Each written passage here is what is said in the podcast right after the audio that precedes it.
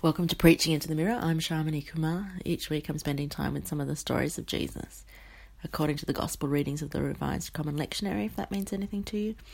And I'm preaching the sermon that I think I most need to hear. You can't tell, but I look myself in the eye when I'm preaching via a mirror. You're welcome to eavesdrop.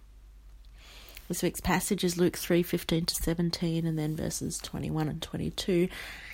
And it's Luke's retelling of the baptism of Jesus and it contains such a mishmash of ideas about who Jesus was.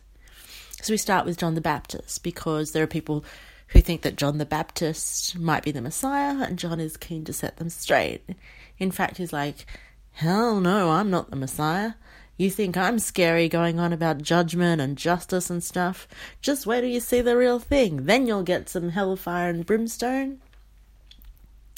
So John clearly has one kind of idea about who Jesus was going to be, who the Messiah was going to be.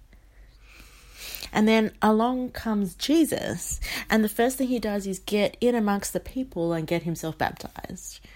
And we know because Luke tells us that John was preaching a baptism of repentance for the forgiveness of sins.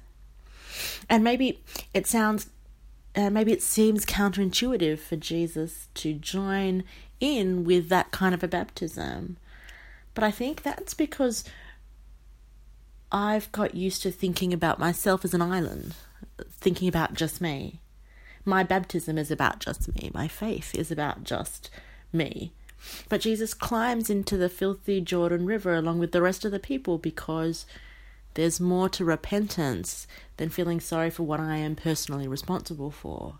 And there's more to forgiveness of sins than dealing with just what I can be held culpable for. Because regardless of where sin comes from, regardless of where evil and injustice and pain come from, we're all mired in it. We're all, we all live in it. We all perpetuate it and suffer from it.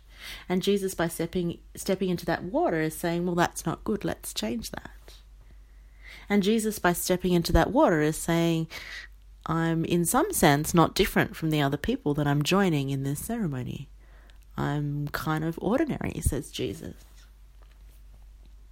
But also, I love that Luke doesn't actually focus on the ceremony itself.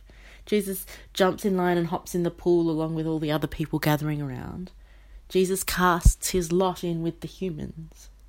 And I don't know what John was expecting, but from the sound of his proclamations, it wasn't this.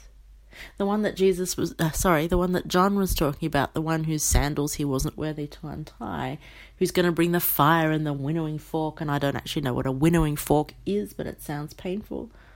That one has just dunked himself in the river along with the rest of the plebs as a sign of being part of a community that is turning away from sin and injustice. So John has one idea of Jesus, and Jesus shows another side of himself by joining in with this communal act of baptism. But just then, when it seems Jesus might be entirely ordinary and just the same as everyone else, then the heavens open. Jesus is praying, and the heavens open, and we see the Holy Spirit, the dove, and we hear the voice of God saying that Jesus is the beloved one.